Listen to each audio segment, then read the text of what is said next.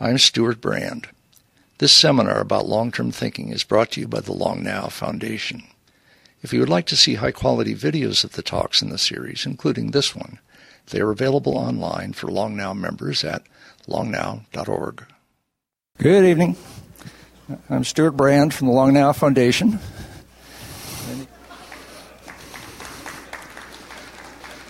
A um, couple of announcements.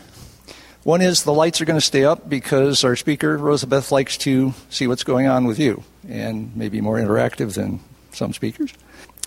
Uh, also, Rosabeth has a new book, uh, America the Principled, which there's some for sale outside, and she'll stick around for a few minutes in the lobby after the talk to sign some if you want that. Um, nice announcement for Long Now. There's probably a fair number of Long Now members here. How many, actually? I thought so. A great wind went through the auditorium. Um, a long time, fairly quiet, but significant supporter of Long Now has been Pierre Omidyar and his wife Pam. And um, they are so focused on community as the way things should happen in the world that they like very much the way this membership thing is going forward with Long Now and they want to support it. So uh, we're now announcing a matching grant up to $100,000 from Pierre and Pam uh, for to match new memberships. And so people who become a member from now through the end of June, uh, double your money will happen to the foundation. And thank you and thank them. Um, this is coming up on Christmas season. And so people who want to give gift memberships, that I gather is an option. Uh, you members and future members, there's we had a uh, event for members with Brian Eno a couple months ago. We'll have at least two more events like that uh, be scheduled in the next few months. That will be just for you. Years ago, I was hired by Royal Dutch Shell, AT&T, and Volvo, the senior people in those three organizations who wanted to think about organizational learning in some new and productive ways. And we had a series of conferences that wound up turning into a, thing called Global Business Network that's now 20 years old that I've been working at all that time. I was one of the co founders. But when I first started looking at organizational learning, wasn't a hell of a lot of literature on it. But one who was very good, and as I got more and more into the world of business and organizational and governmental consulting was a person whose name and whose books kept coming up again and again. And that's Rosabeth Moss Kanter. And that's why she's here tonight. Rosabeth. Thank you. Thank you, Stewart. Thank you. I'm very honored to be introduced by a legend. So thank you for that. And hello um, to you in, in San Francisco. It's a, always a great pleasure to be here. I believe that my home city of Boston and Cambridge is the only other place in the country um, that has so many visionary thinkers all in one place. Well, I'm here to talk to you about long term thinking, enduring principles for changing times, and I'm known as a guru of change, but in fact, I really hate change. I think change is a pain in the neck. Change is what other people are making me do. You know, that's how we think about change. Whereas, of course, I love being entrepreneurial, creating new projects. That's not exactly change. But change has a bad reputation and that's one of the reasons that I think we need principles in order to cope with it. And I'll come back to that in a moment. But there's a story. Um, it was actually an all purpose commencement speech that was written by one of my favorite management philosophers, Woody Allen. I see you've heard of him. And it went something like this He said, Never before in human history has humanity faced such a crossroads. One path leads to despair and utter hopelessness. the other road leads to total oblivion. Let us pray that we have the wisdom to choose the right one.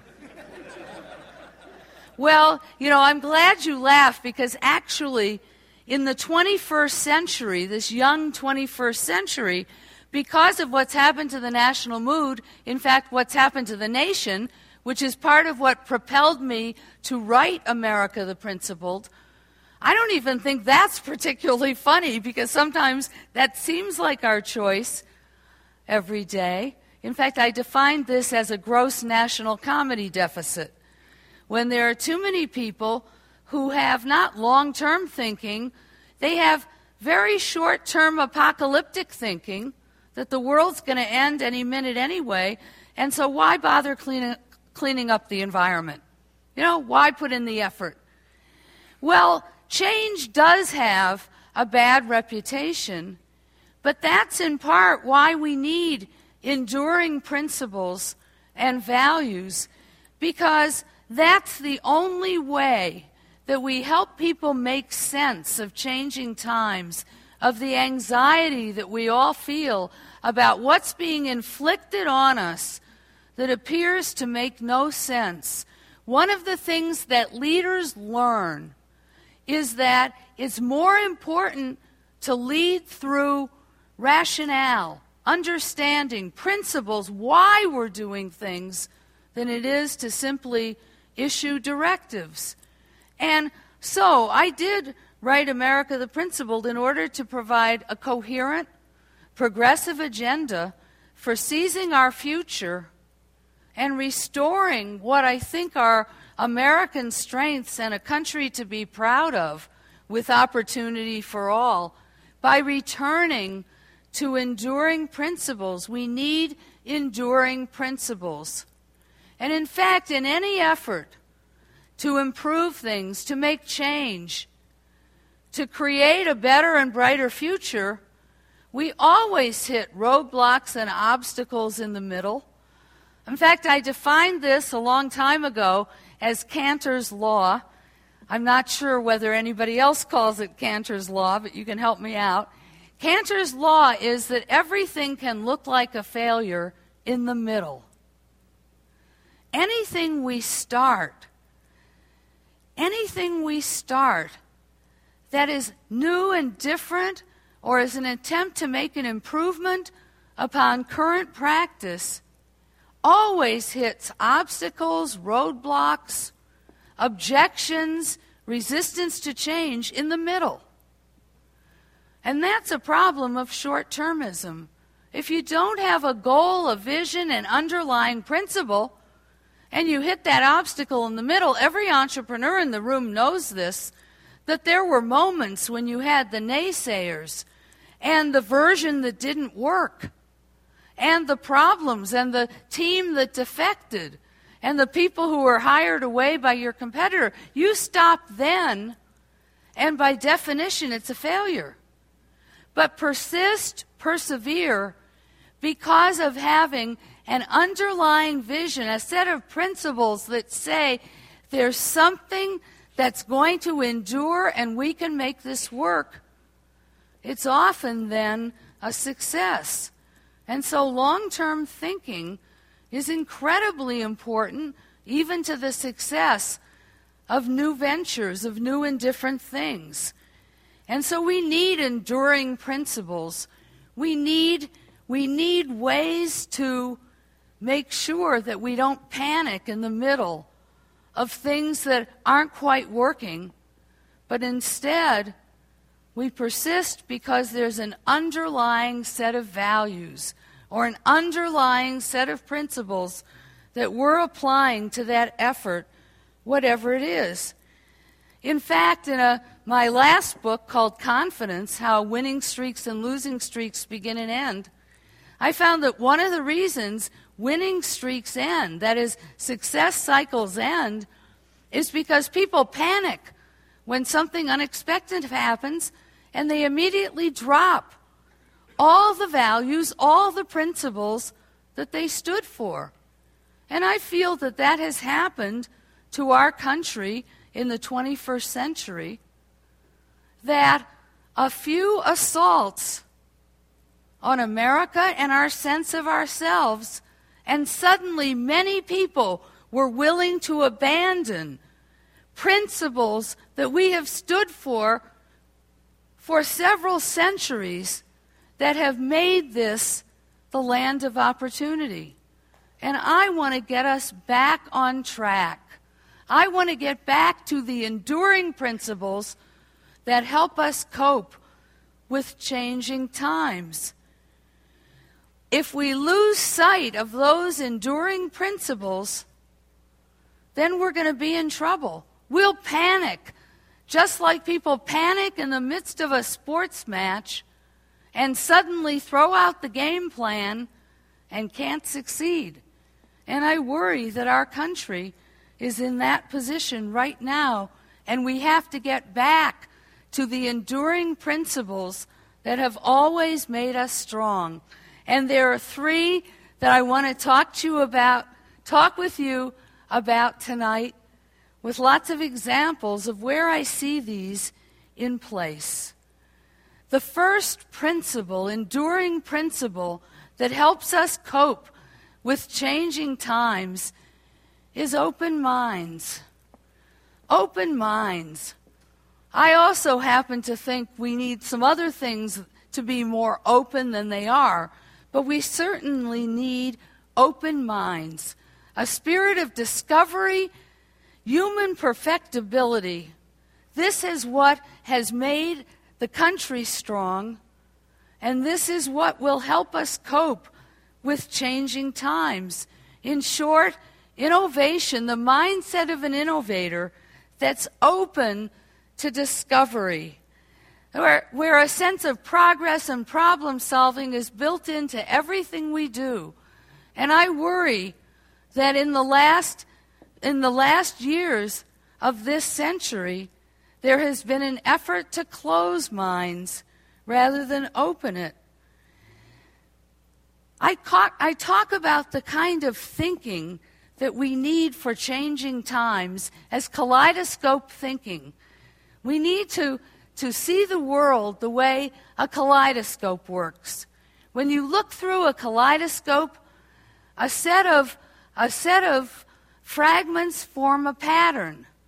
But all we have to do is twist it, shake it, change angle, change direction, and suddenly the same fragments form an entirely different pattern. It's often not reality that's fixed, it's our view of reality. And often the elements are already here if we're willing to open our minds to new possibilities. Human perfectibility is one of those enduring principles that has always made America strong. We were always the place of discovery, not the place of received wisdom, but the place where minds were open, where we solved problems, where we did things in different ways. And that principle of open minds, of kaleidoscope thinking, has been lost in debates about science versus religion in the United States, for example. It's not really a debate between science and religion, it's orthodoxy versus creativity. And I come down on the end of creativity. That's how we continue to cope with changing times. In Union City, New Jersey, there was an, an incredible experiment in changing education dramatically that has made an enormous difference, and it's part of the principle of opening minds to new phenomena. In Union City, New Jersey, one of the failing schools in that community, a visionary mayor Robert Menendez, who's now a U.S. citizen, a U.S. senator, Robert Menendez, partnered with the school superintendent on the belief that even the poorest urban kids out of poor families in a failing school district could learn and make a difference.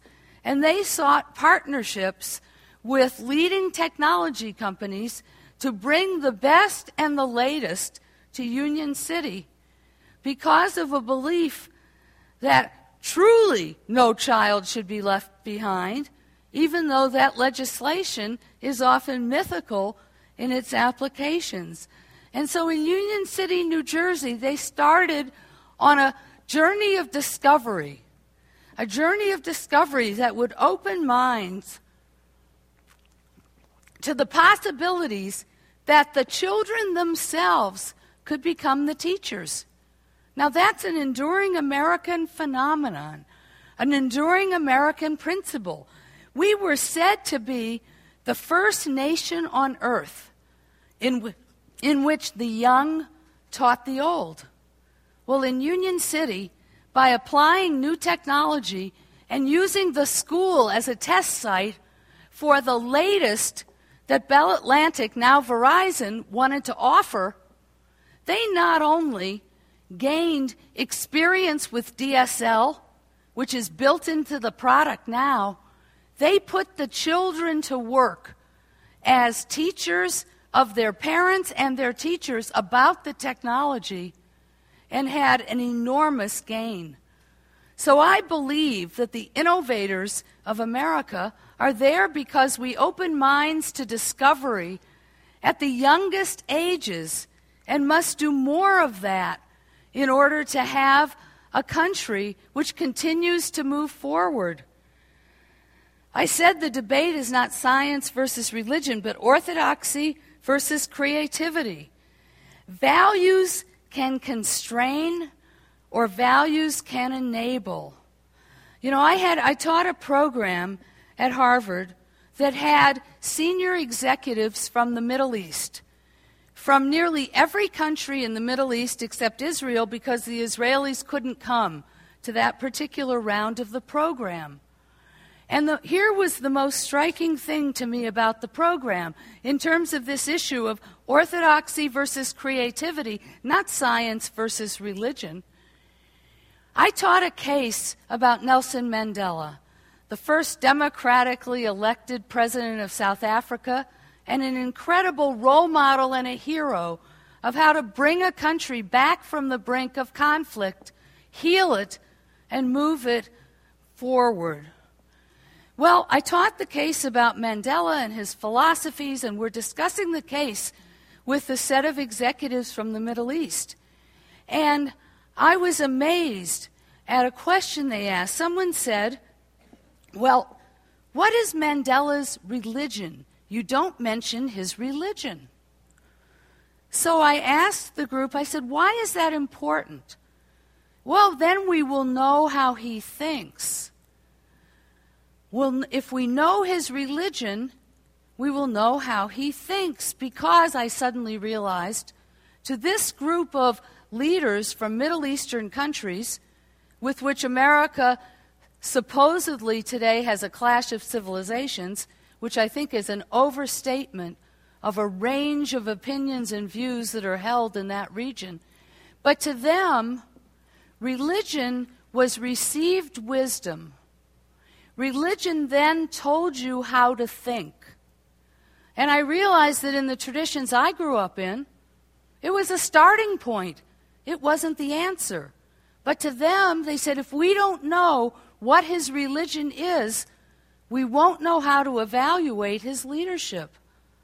And I thought, how striking, how different from the principles that have made this country great, which are principles of open minds, of taking received wisdom that has been handed down and doing something to add to it, engage with it, have a dialogue with it.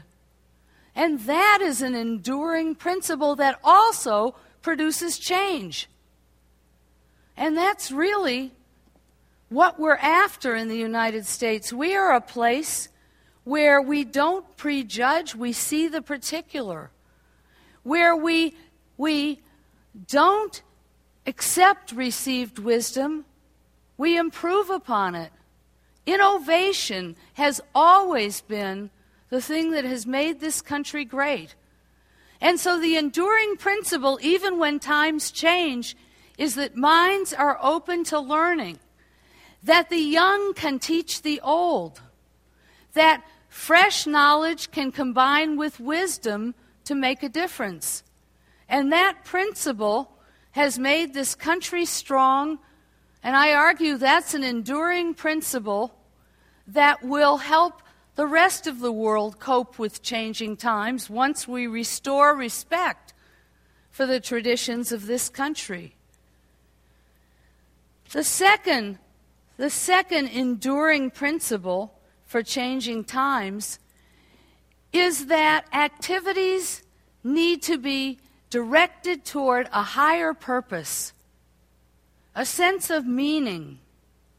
In fact, I think we could be, after an age of 30 year age of cynicism, beginning to enter an age of idealism if we shift the political climate in America, that the sense of values or higher purpose as creating meaning in life and meaning in work, meaning in all of our endeavors, even when, even when times are changing, that's what endures is the values and sense of purpose that we start with. So, if innovation is all about change, opening minds to new discoveries, engaging children as well as people of all generations in a quest for the new, we also need a sense of higher purpose. That's an enduring principle, and that's also a principle that has long been part of this country and is increasingly part of the repertoire of a surprising set of institutions. We may be entering an era of a new kind of capitalism. We have the potential to create a values based capitalism that puts a sense of purpose to make a difference in the world at the center of how businesses operate and how businesses create social enterprises that have a purpose even beyond making money. So let me give you an example of that. IBM, under Sam Palmisano, has become a strikingly different organization in the 21st century. Palmisano inher- inherited a company that had been turned around by Lou Gerstner, and it was still among the world's largest technology companies. Depending on which products, Hewlett Packard overtook it in terms of certain product lines, but it's still one of the world's giants. After it sold off some efforts, IBM was a little smaller. But one of Sam Palmisano's first acts at IBM was to convene a 300,000 300, person web chat called a Values Jam, in which every IBMer had an opportunity over a three day period to discuss values, to discuss what do we stand for and why are we doing this work. Not to talk about technology or strategy, although that came later when they also convened an innovation jam in which over 300,000 people weighed in on what should be the technology priorities of the future. But he started a values jam, a kind of chat, um, over a three day period on the web. Now, IBM had a strong set of values, they thought. They had been laid down out of the head of Tom Watson in an earlier period. But Palmisano did it differently in this open participative process. And in fact, when he mentioned this to the board of directors of IBM, one of the directors, who had been CEO of another large company in a fairly conservative industry, said to him, This is socialism. And what Sam Palmisano said back is he said, Today we do need values, but they can no longer come from the head of a CEO. That sense, we have sophisticated people all over the world. They're cynical. They speak different languages. They come out of different cultural traditions. Unless they participate in a conversation about what we stand for, what's our higher purpose, nobody's going to buy this, nobody's going to use it. And so they had the web chat, they got all of this input, they distilled it down to a statement of three key values. At the centerpiece of those values is a statement that says innovation that makes a difference for our customers and the world. And that's all the company needed to begin to begin to operate in a very different way. Those values are not just on a poster, on paper, or on the web. Those values are invoked all over the world almost every day in meetings at IBM. And when I ask people why do there seem to be so few political disagreements there, they say it's because we have this statement of values. Of course, that tells us exactly what to do. Well, it doesn't tell anybody what to do. It's very grand and general, but it guides activity by independent people. And that sense of higher purpose, of a meaning that transcends my own activity, unites IBM in a way that other organizations are now starting to emulate. And it it is an enduring principle that we have values and a sense of purpose that also guides people in the work of change. But here's what Palmisano said about why he did this. And it's certainly long term thinking at its best. He said, Management is temporary, returns are cyclical. But if we use these values as connective tissue, that has longevity. If people can get emotionally connected and have pride in the entity's success, they will do what is important to IBM. Well, defining that sense of purpose so broadly, innovation that makes a difference for the world, was a license for people in the United States to work differently when IBM had a new technology. For example,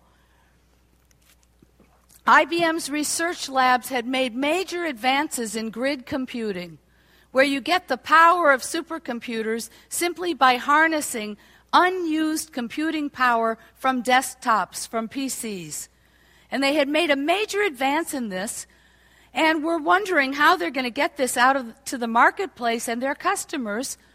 And one of the values keepers at IBM immediately got wind of the technology, is in Palmisano's office creating the model for what they called World Community Grid.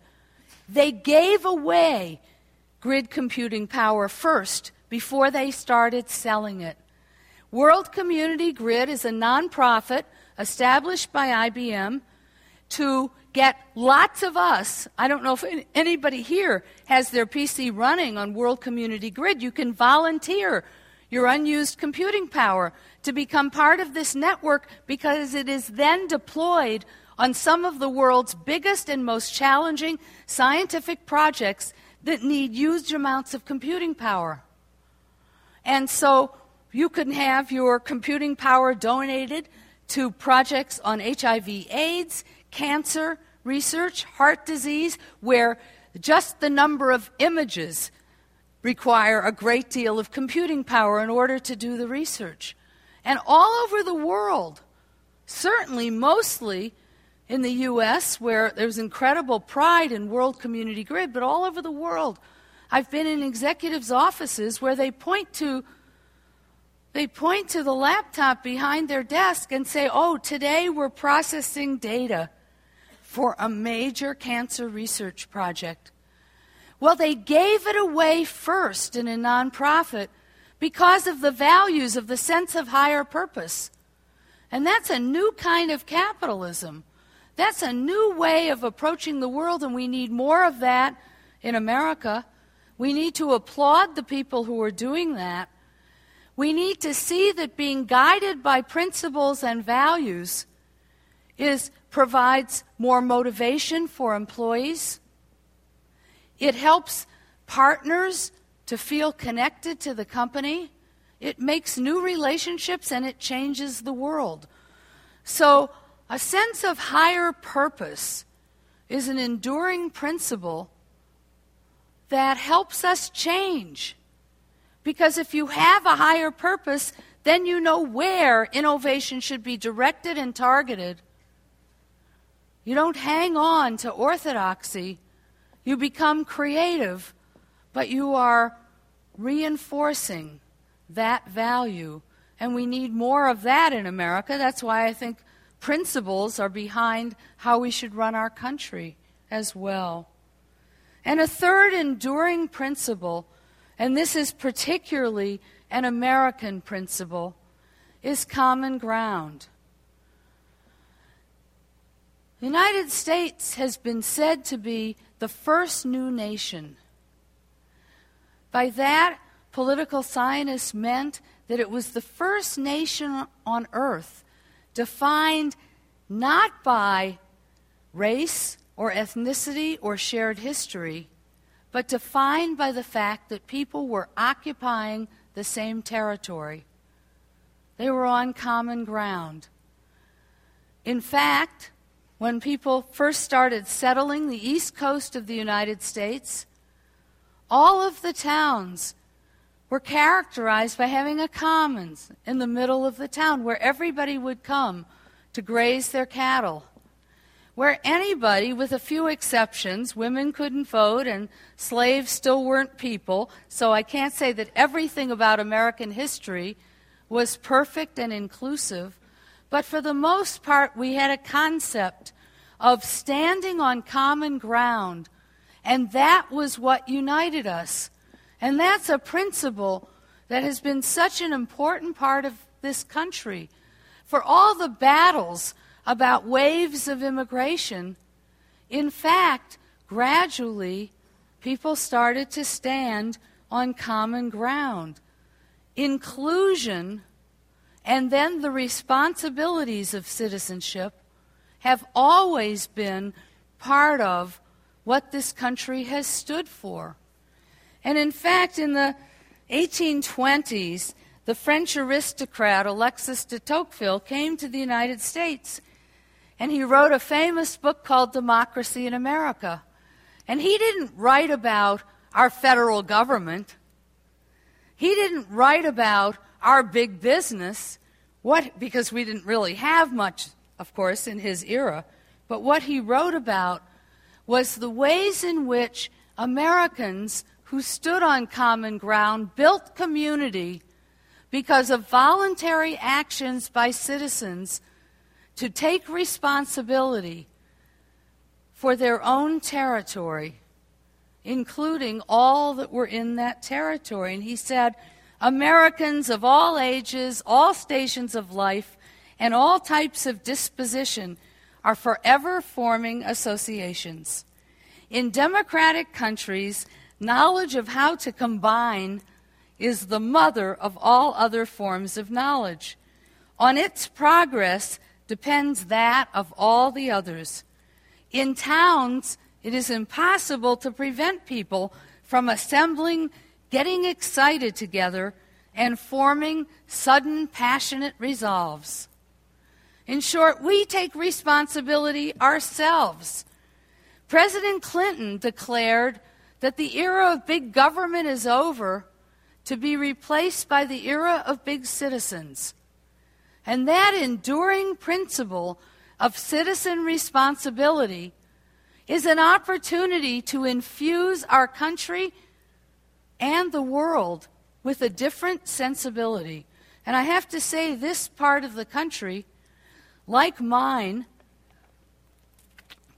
my home city of Boston, are the models for the nation in terms of social entrepreneurs who form sudden passionate resolves with their fellows and not simply create new businesses but create new nonprofits that become models for the world. And I think the donation from Pierre Omidyar to the Long Now Foundation is a great example of the generosity of Americans. It's generosity that unites us. It's generosity that unites us across partisan divides. People who can't agree on the politics of a situation often agree on the need to help those in need and to create social innovations that are going to produce a better future. It's generosity that can unite us. And it's generosity that can change the image of Americans in the world. This is a big problem. And those of you who do anything internationally here, whether it's in business or other realms, know that we must get back to those principles because the view of America in the world is very negative at the moment. In fact, however, there's a big gap between the view of America, the government, versus Americans, the people. There's still much more goodwill around the world to Americans than there is to our country, in part because of a losing streak of a war in Iraq, as well as other actions that never didn't really make their countries safer or better, as we see in the situation in Pakistan and its neighbor Afghanistan at the moment. However, we can restore that view of the world if we again return to that enduring principle of common ground through service where responsibility is taken by citizens. We can mobilize citizen diplomats who are already involved in projects in Africa, in projects in the Middle East, because of the generosity of Americans and our penchant to form nonprofits, voluntary associations at the grassroots and do it ourselves, we have an opportunity to do things that the government cannot do, and of course is not doing. The defense budget is, a, is about 23% of the federal budget. When my research staff and I were counting up how much of the federal budget was spent on programs involving any kind of diplomacy or aid, that came to less than 1 16th of 1% of the entire budget. Well, that gap is being made up by us, we the people, through our desire to unite on common ground to take responsibility at the grassroots all over the world. Because of the Gates Foundation's efforts and contributions as private philanthropy, 22 governments were encouraged to get involved in childhood immunizations. It's often our voluntary actions out of the private sector that galvanize government into doing things. So I think service is sorely needed in the United States, and I'm a gigantic advocate of national service, civilian national service. I'm on the board um, and helped with the founding of a youth service corps. It's active in San Jose. It's a national corps. It was the model for AmeriCorps, President Clinton's national service program. It's called City Year. And young people 17 to 24 have the opportunity to sign up for a year of full time service. And when they do that, they're deployed in schools, they're deployed in community organizations, they make a difference in the community, but they also become united as a force across diverse aspects of the population. They reach out across partisan divides to various members of the community, and they create a new sense of what the commons, the common ground, can be. The first President Bush had created the Points of Light Foundation in order to get more volunteerism in America. And I looked at that and said, who could be against it? A thousand points of light the more lights, the better, I say. But if those lights are not focused like a laser beam on some of our most difficult problems, we will not be the country in the future in changing times that I want us to be. So, national service as an effort that we should ask every presidential candidate to endorse National service is one of those ways that we can take disparate efforts and through full time corps of young people, full time corps of retiring baby boomers who are part of Experience Corps, which Civic Ventures right here in San Francisco has created, we can create a force that can not only bring about change in the world, but can help us change in America, solve some of our most difficult problems while bringing us together on common ground. And that's the spirit I want in America, and those three principles open minds. Open minds in which we can learn from the young as well as from those who are more senior than we are a world of discovery, of innovation, in which we don't get bogged down in orthodoxy, which kind of science is allowed to be taught in the schools, for example. A world of higher purpose and higher, higher aspirations in which our businesses are run by values and not by bureaucracy or control systems or putting money first, but rather getting to higher purposes that can make a difference in the world and in which we find common ground. That those kinds of enduring principles can help us cope with some of the most difficult problems we have in America because we have models of how to make each of these things work. And this 21st century that I says have a gross national comedy deficit and where any way we change seems like it's going to bring troubles, like my Woody Allen story. This kind of America has been living through something we know better on the East Coast than you do here, but endless winter. You know, Shakespeare, in one of his tragedies, had a famous line Now is the winter of our discontent. And I feel that we've been in a endless winter of discontent in the 21st century because winter is a time where we don't open our minds, we close our doors. Winter is a time when we huddle in fear, don't want to go out on the streets, it's too cold, rather than remember the purposes that we stand for.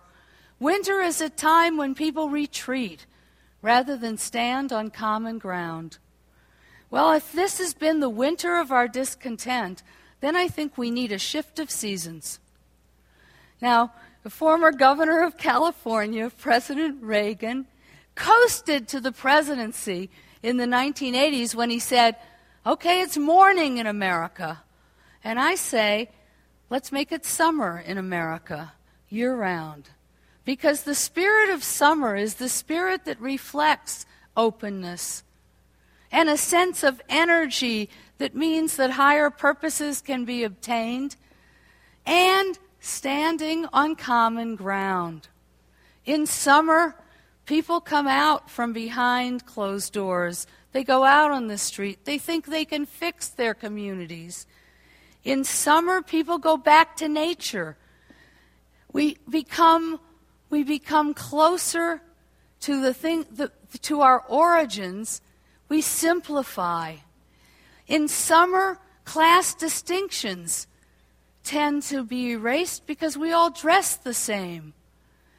In summer, we trust strangers.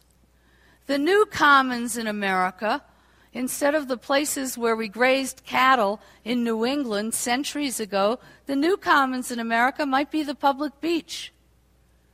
Because on public beaches, there are studies that actually confirm this. People will leave their belongings in the sight of strangers and yet wander off in complete trust.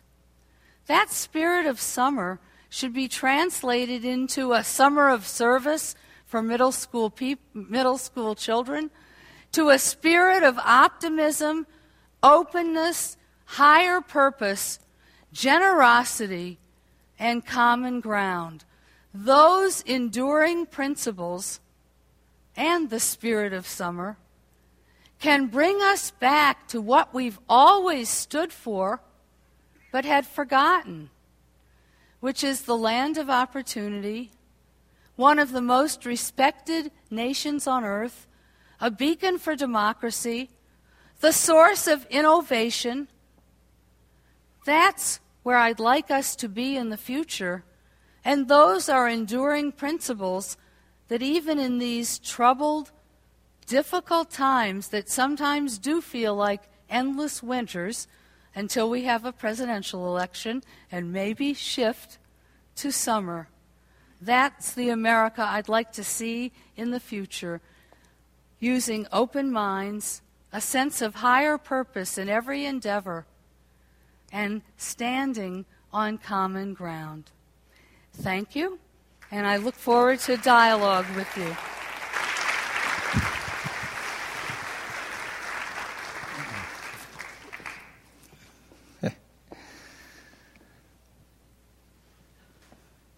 You talked about the national level a lot and a little bit about institutional level like IBM, and also principles are something that individuals often operate on. What's different? What's the same at those different levels? Uh, um, first of all, I think principle based management, principle based leadership, principles that we operate by in our life, what's the same about them is principles are enduring. Principles are a rationale. They tell us why. They come from values. They tell us something about the goal we want to get to. They are they endure even as we hit obstacles and roadblocks. They become so important that we don't let them go at every system level. But what's different? I mean, at the national level, at the national level, we often count on leaders to articulate them or not. And we have had leaders that have not particularly stood on principle. First of all, um, they've well, often had, not only have they had ad hoc responses to situations, they have justified actions based not on principles but on fear, seized and consolidated power because they said we know better by withholding information. So at the national level, we're very dependent on leaders because they control institutions that allow us to be free or not. Well, several questions here said, well, George Bush has principles. Um, yeah, we just don't is like the them. problem that they're just different principles? Well, I think they're not these kinds of principles. That's why I articulated several principles. They're not open minds principles because he stood against science time and again not letting empirical truths, findings, learning, knowledge open minds to new possibilities, but instead closing minds by saying, I know best, I speak directly to God, um, and there are certain things that we simply will rule out. California has been a pioneer, for example, in saying, well, if the federal government is banning um, stem cell research, we'll do it here. Mm-hmm.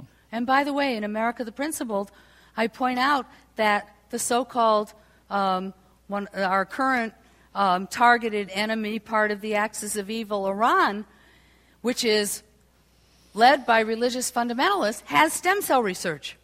So that's, a quite, that's an irony. So, so there are some principles that close, and there are principles that open. And so what we have to do is stand for principles or values that open minds, that open possibilities, that include rather than exclude. Well, I can see uh, several of the questions refer to this in regard to Bush, but in regard to various things, which is part of how a principle works in the wholesome way you're speaking about is it's pretty deep. It, you know, it's, it's right down there in root. And when a principle is not working out, or a whole lot of people let you know by voting or whatever that they're really not that enchanted with your principle, um, how does principle itself deal with change? Well, first of all, I tried to define three principles that are change oriented by definition. That is, open minds is a principle that lets you learn new things. Um, higher purpose is a principle that says, I have a responsibility or an obligation to use our technology, the resources of our company, to make sure they're directed towards solving problems that matter for people in the world. And the third principle, common ground, is one that talks about inclusion plus the responsibilities of citizenship. So those are all principles that tend to permit change. Therefore, they're good for changing times. And there are countries in the world that have cultures and have principles that actually close off possibilities. Um, when I was teaching a program at Harvard for um, those Middle Eastern executives, it, and they wanted to know about Mandela's religion. The reason they wanted to know, of course, is because they said, every, because then we'll know what he's going to do next because it was all given back then. So those, that's a principle and I respect people's faith. But that's a principle that doesn't open you to learning. What else surprised you in that session you did with the Middle Eastern folks? Um, well, several things surprised me. First of all, when I teach my case on Nelson Mandela to Harvard MBAs, um, and you know, Harvard MBAs are a kind of of arrogant bunch, and there's never a, any any one of my former students here um, you'll remember. Anyway, so there, when Harvard MBAs um, do case studies, discussions of case studies of the most famous CEOs and political leaders in the world, they've never met a CEO they can't improve on. But Nelson Mandela was um, held in such high esteem that my MBAs, when I asked them my typical opening question, which is, So, um, are there things he could have done to be more effective? They're silent. When I asked that question to the executives from the Middle East, they immediately had several things to improve upon in Mandela. And the major one was he was not tough enough on his enemies. And I immediately felt I understood a great deal more of the culture that has led some people to say there's a clash of civilizations. I happen to think that kind of dualistic thinking, you know, you're for us or you're against us, is the wrong kind of thinking for our times. I think actually, and I talk about in the book, the change agent rule of thirds, which is in any situation, yes, there are your allies, there are your opponents, but there's a vast group in the middle that you reach. But these, but this particular group, um, wanted him not to include and forgive and find common ground. They wanted him to be really hard, to retaliate hard on those who had oppressed his people. They wanted revenge. And revenge is not a motive that builds a productive future. You know, revenge might feel good at a particular moment, but it doesn't move you forward in a positive and progressive way. So you're a close student and teacher of Nelson Mandela and the reconciliation process they did in South Africa. Where have you seen that being picked up elsewhere in the world? Um, I don't really see it being picked up often enough, but I do see it being picked up, in essence, in some companies by enlightened chief executives who want to have an open dialogue about what were the mistakes of the past, and we're not going to punish anybody for it. Because if you're not able I suppose we could call this another enduring principle, and it has to do with that organizational learning by which you introduced me. But that if you're not able to learn um, from past experience, you can't improve upon it. And if you can't talk about it because you're going to be punished so, so severely, you can't move on either. And so countries get stuck um, on this quest for revenge. And I don't really see, except in smaller institutions, the open dialogue that's required in a non punitive way to find common ground and move forward.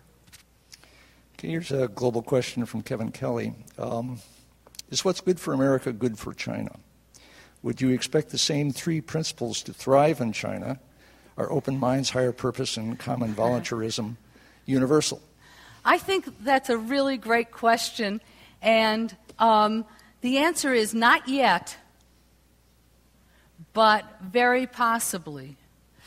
Um, we keep hearing, you know, countries are, are different, but there are some universal human desires to have voice, even in systems where things there's much more respect for hierarchy and elders and, and tradition, still people like having voice.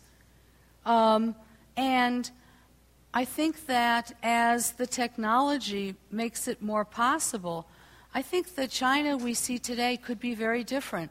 There already is um, discontent in some of the provinces, among the peasants, and so forth, that challenge a central government that tries to have all wisdom. And then um, the businesses in China are increasingly interacting with the world and being influenced by how we do things. And I don't think these are American values, I think they're human values. But I teach executives from China at Harvard. And um, I think if we look for what those commonalities are, and I don't want to keep coming back to the global corporation, except that I think I am um, working right now on, I have an article coming out in Harvard Business Review in January called Transforming Giants.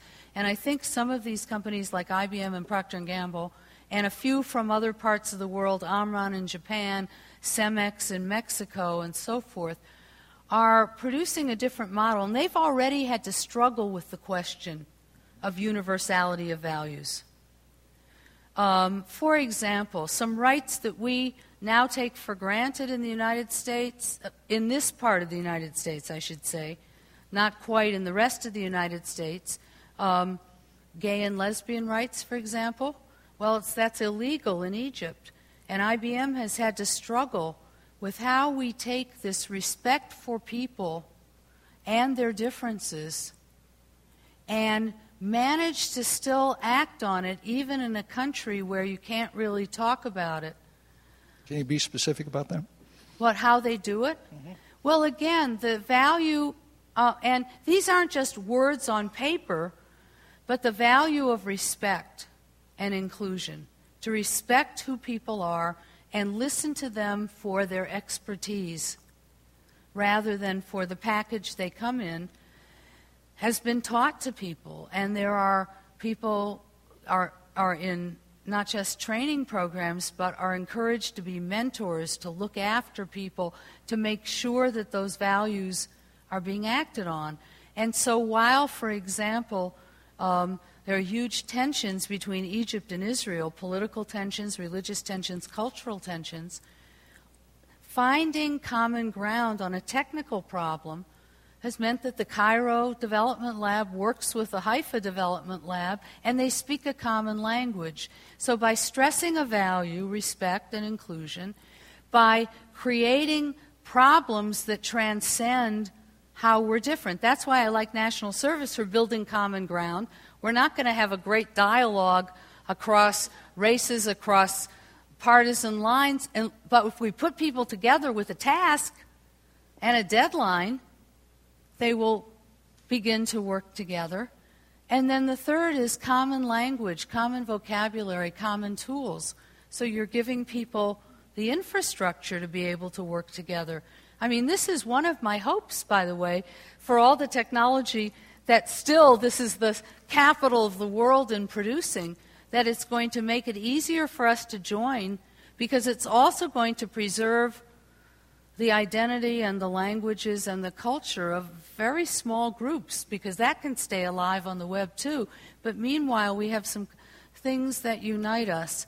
And um, so, as interaction increases between countries, back to the China question, as people have to do business across boundaries, as Chinese enterprises, state owned or not, realize that they have consumers now they're not just the government, but they have consumers all over the world who might not like it if they are um, pillagers of the earth in Africa because of how they're extracting the oil.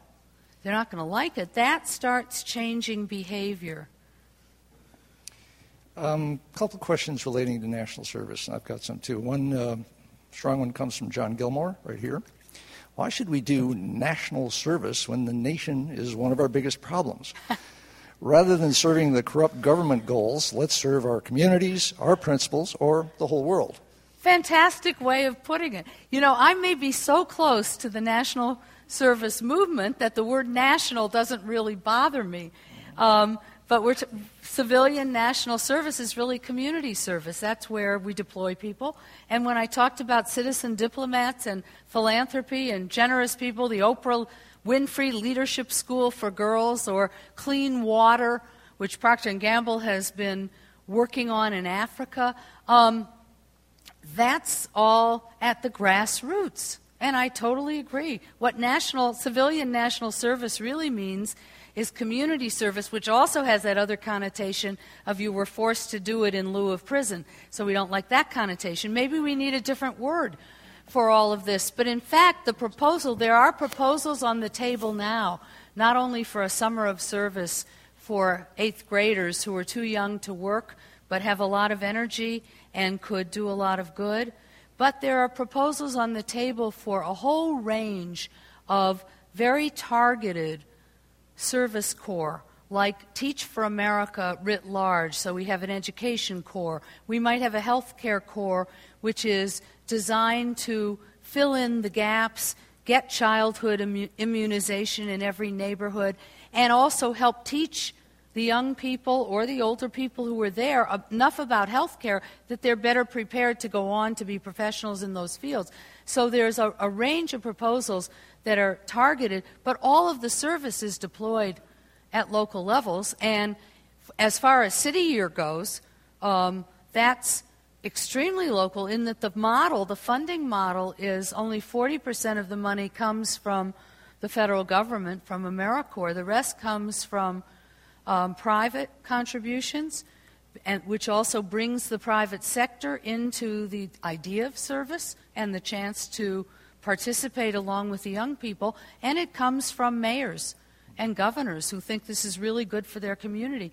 And in fact, in around 2003, when Congress tried to kill national service by reducing the funding dramatically, um, because the Republicans, who were so, supposedly all in favor of volunteerism, didn't like the idea. What, you're paying volunteers? Well, they didn't get it that the thousand points of light need the laser beam. So Voices for AmeriCorps was started, and immediately 72 members of the Senate, and this is when the, that was a lot of Republicans too, anybody who had a program in their state really loved it. And practically every governor and lots of mayors, all plus lots of private citizens, rose up to say, this is one of the best things we can do. And in fact, if there's one thing that could transform our country quickly, it would be um, to everybody feeling a responsibility and having the opportunity to serve part time, full time, over a year, over more years, um, organized in a way that has impact. And we don't really quite have that yet. In fact, after 911, we lost a tremendous opportunity to call Americans to service. Well, I don't want to say we because I had nothing to do with that administration in Washington. Um, but that opportunity was lost on the part of our leaders who never said, now's our time where we all want to give something to strengthen our country. Imagine if we had a civil defense corps, and forget the, that the word defense sounds like the military, a civil defense corps that when there's a disaster or an emergency knows exactly what to do in every neighborhood, and that might be part time and volunteers. We, have, we, do have that here community we, emergency response teams yeah. and neighborhood emergency yeah, response volunteer, teams. a lot of volunteer people. Well, then San Francisco's a great model. Yeah, my, my wife and I both joined that right after 9 11. That was you know, our response. But we weren't asked to. I share most of your opinion on national service. I was lucky enough to, uh, instead of going to graduate school, I did two years in the Army. And it was better graduate school than any I could have taken from my standpoint. And all of us know people. How many Peace Corps people are here by any chance? Thank you for your service. Right. Uh, people who've been in the Peace Corps are the most transformed people I know. Yes. And yet and yet, I was a volunteer in the Army. Um, Peace Corps people are volunteers. They're older ones now as well as young ones, as you know. And in Vietnam, we had a draft army and it had serious problems. In Iraq, we have a volunteer army, and I can tell you, as a uh, close critic of how military behaves. We have a better army because it's volunteer. So, how does that map with uh, universal service and the question of choice and volunteerism? How do they mix? Right. Well, first of all, I'm not sure I said universal required.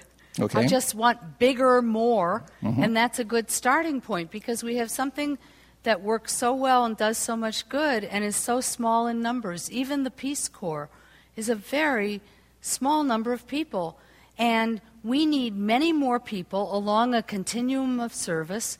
Some will be for a summer, some will be for long periods of time, some will become professionals at it and organize it for others.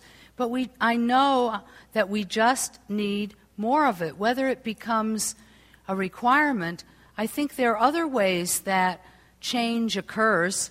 And one is that other people are doing it, and therefore young people think this is a really cool and wonderful thing to do. And there are other kinds of incentives which involve things like the kind of training you're going to get because of this. Teach for America right now is a small program, and yet there is Wendy Kopp everywhere.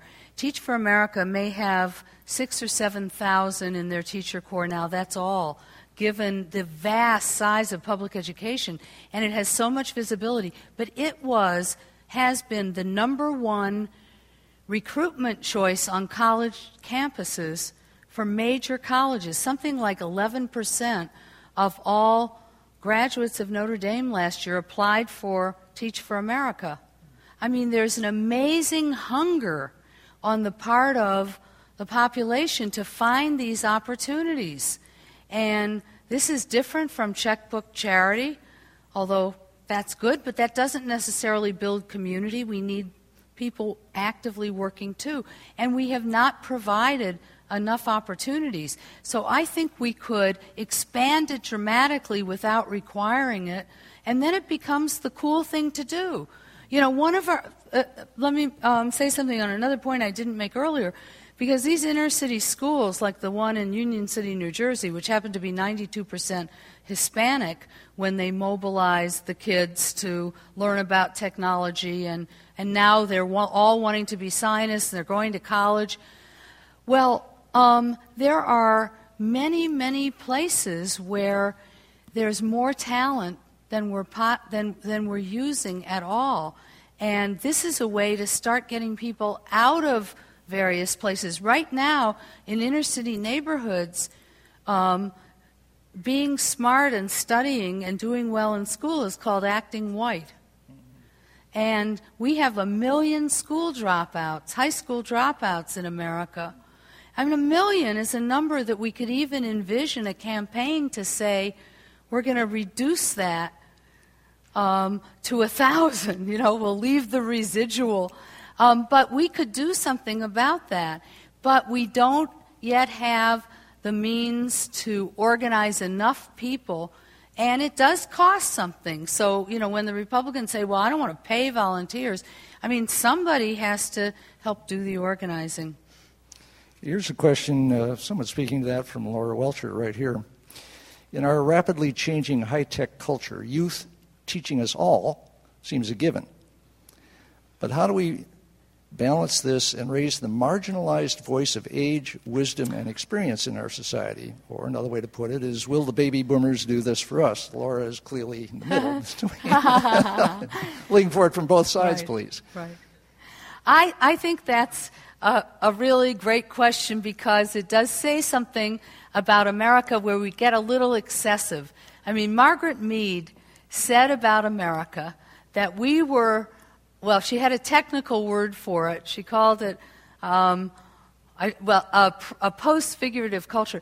But she said we were um, the only culture she could find in which the young taught the old. In every other culture, wisdom of experience meant something. But she, She said a lot of that was about that. She didn't like that. well, She it thought was, it was bad for continuity. yeah, and it's a na- well, but it also was uh, given with a nature a nation of immigrants that the kids often learn things before the parents did, the language or the latest knowledge, and we took that to excess. Excuse me for anybody who was involved in that in um, the dot com boom of the '90s, where big companies that had been very successful for years turned, turned over huge new ventures to 23 year olds with ponytails, purple hair, you know, the, we, we all remember that.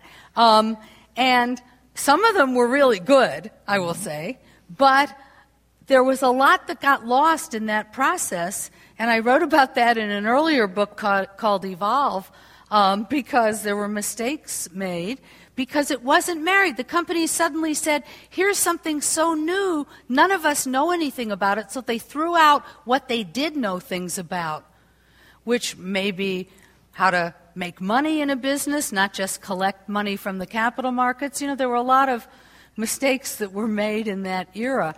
Um, and so then we shifted. I saw many of those same companies not want anybody young anymore. They only wanted seasoned executives, and it's a little bit like Eric Schmidt coming into Google. Now, that happens to be a great marriage, and I think that's the kind of marriage we need between people who have seen it all or seen a lot and people who are willing to challenge convention and have the latest knowledge. And if we can marry those, we have almost the perfect leadership structure. And I think with the boomers now becoming such a huge force, having 20 to 30 more productive years of life, and knowing that they once changed the world, I think they're going to do it again. And, um, and I think that they're going to insist on a different, a different kind of respect. And what we need is a, is a marriage of wisdom and fresh thinking. And I don't think all the fresh thinking necessarily comes from the young. And I don't think all the wisdom necessarily comes from people just because they've been doing something for a long period of time. We have not figured out how to value experience in America because we discard things. And I think easily we discard them. And we forget. You know, I have a, a, a great career out on the corporate circuit because the length of a managerial generation now is about three or to four years. So then there's a whole new set of people, and I can come again and say the same thing I said, you know, three or four years ago. That's, that's a great business model. Um, so that is something that I think the sheer weight of the demographics will start to change. Well, you watch students go through Harvard, and now it sounds like you're watching these managers go through these organizations you're going back to. Do you see any sort of trends over time in those student bodies? Well, I think that um, do I see trends in the in the because well I see I see people in the MBA program and we've and and some of it is what we select for.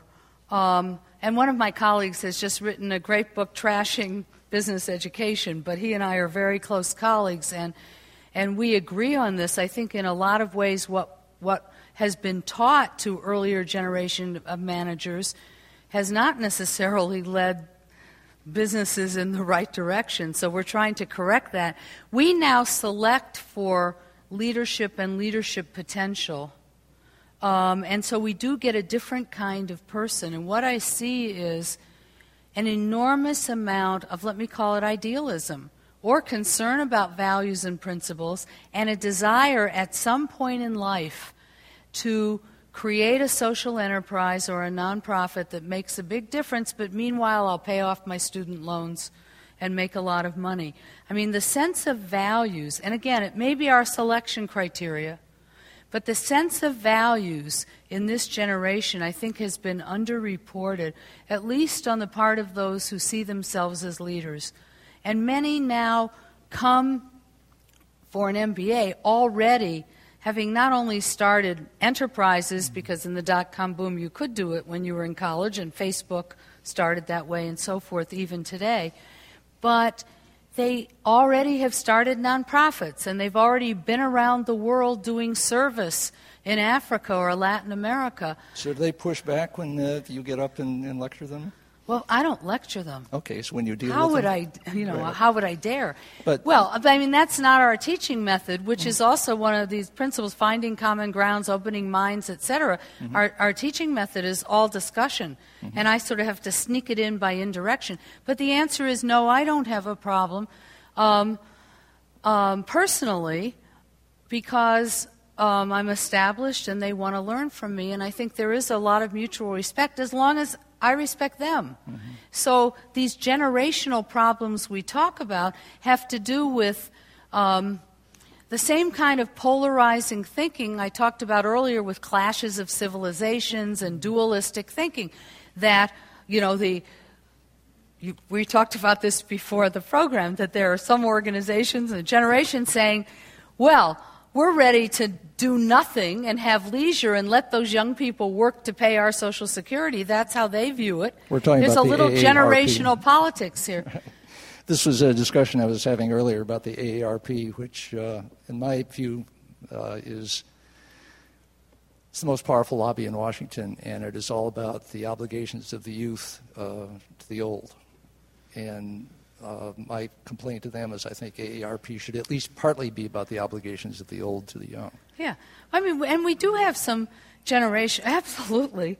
And we do have some generational politics because there are communities that ban children, um, you know, senior grand resort living communities ban children. There are, there are um, places in which people won't vote for school levies because you know they don't have children. What do they care? So it's that same though kind of spirit of selfishness in the winter of our discontent where we're less generous and it's every person for themselves and where everyone is a potential enemy. That's what i want to get rid of. If we can find that common ground and often it is through some physical service where people have come together to do something and they get to know each other.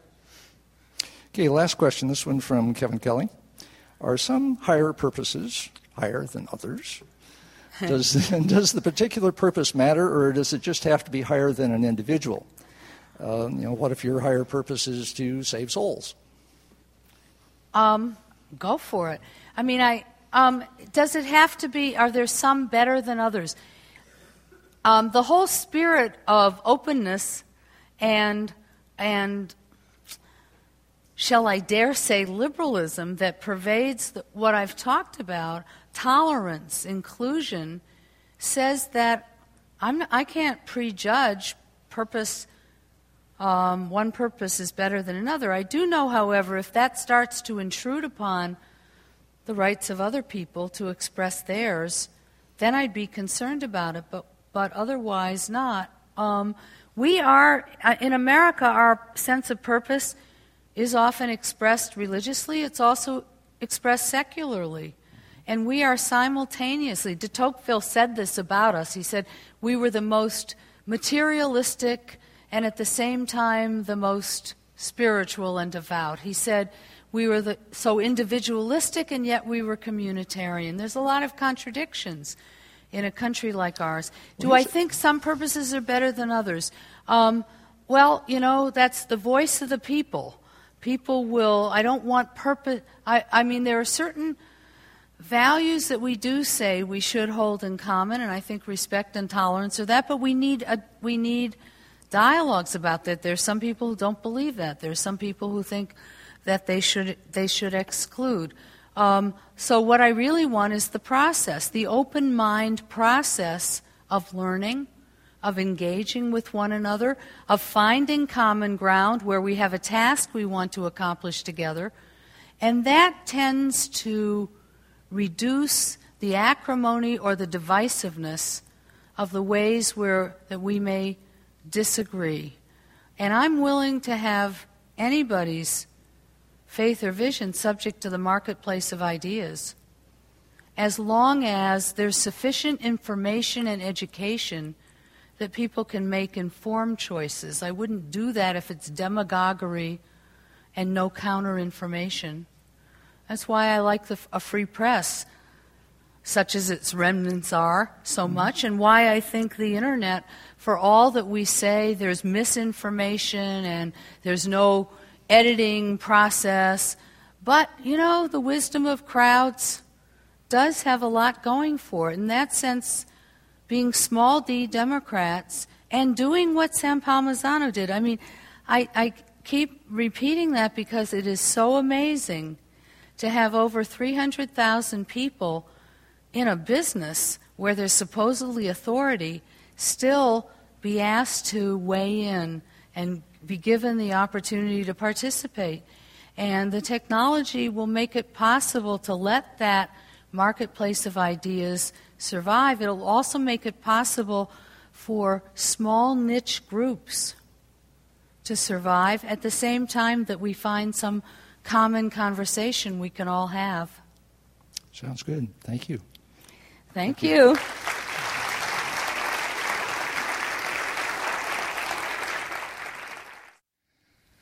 This seminar about long term thinking was brought to you by the Long Now Foundation. Thanks to Fora TV, you can see high quality videos of the talks online by joining Long Now as a member at longnow.org. Thank you for listening. I'm Stewart Brand.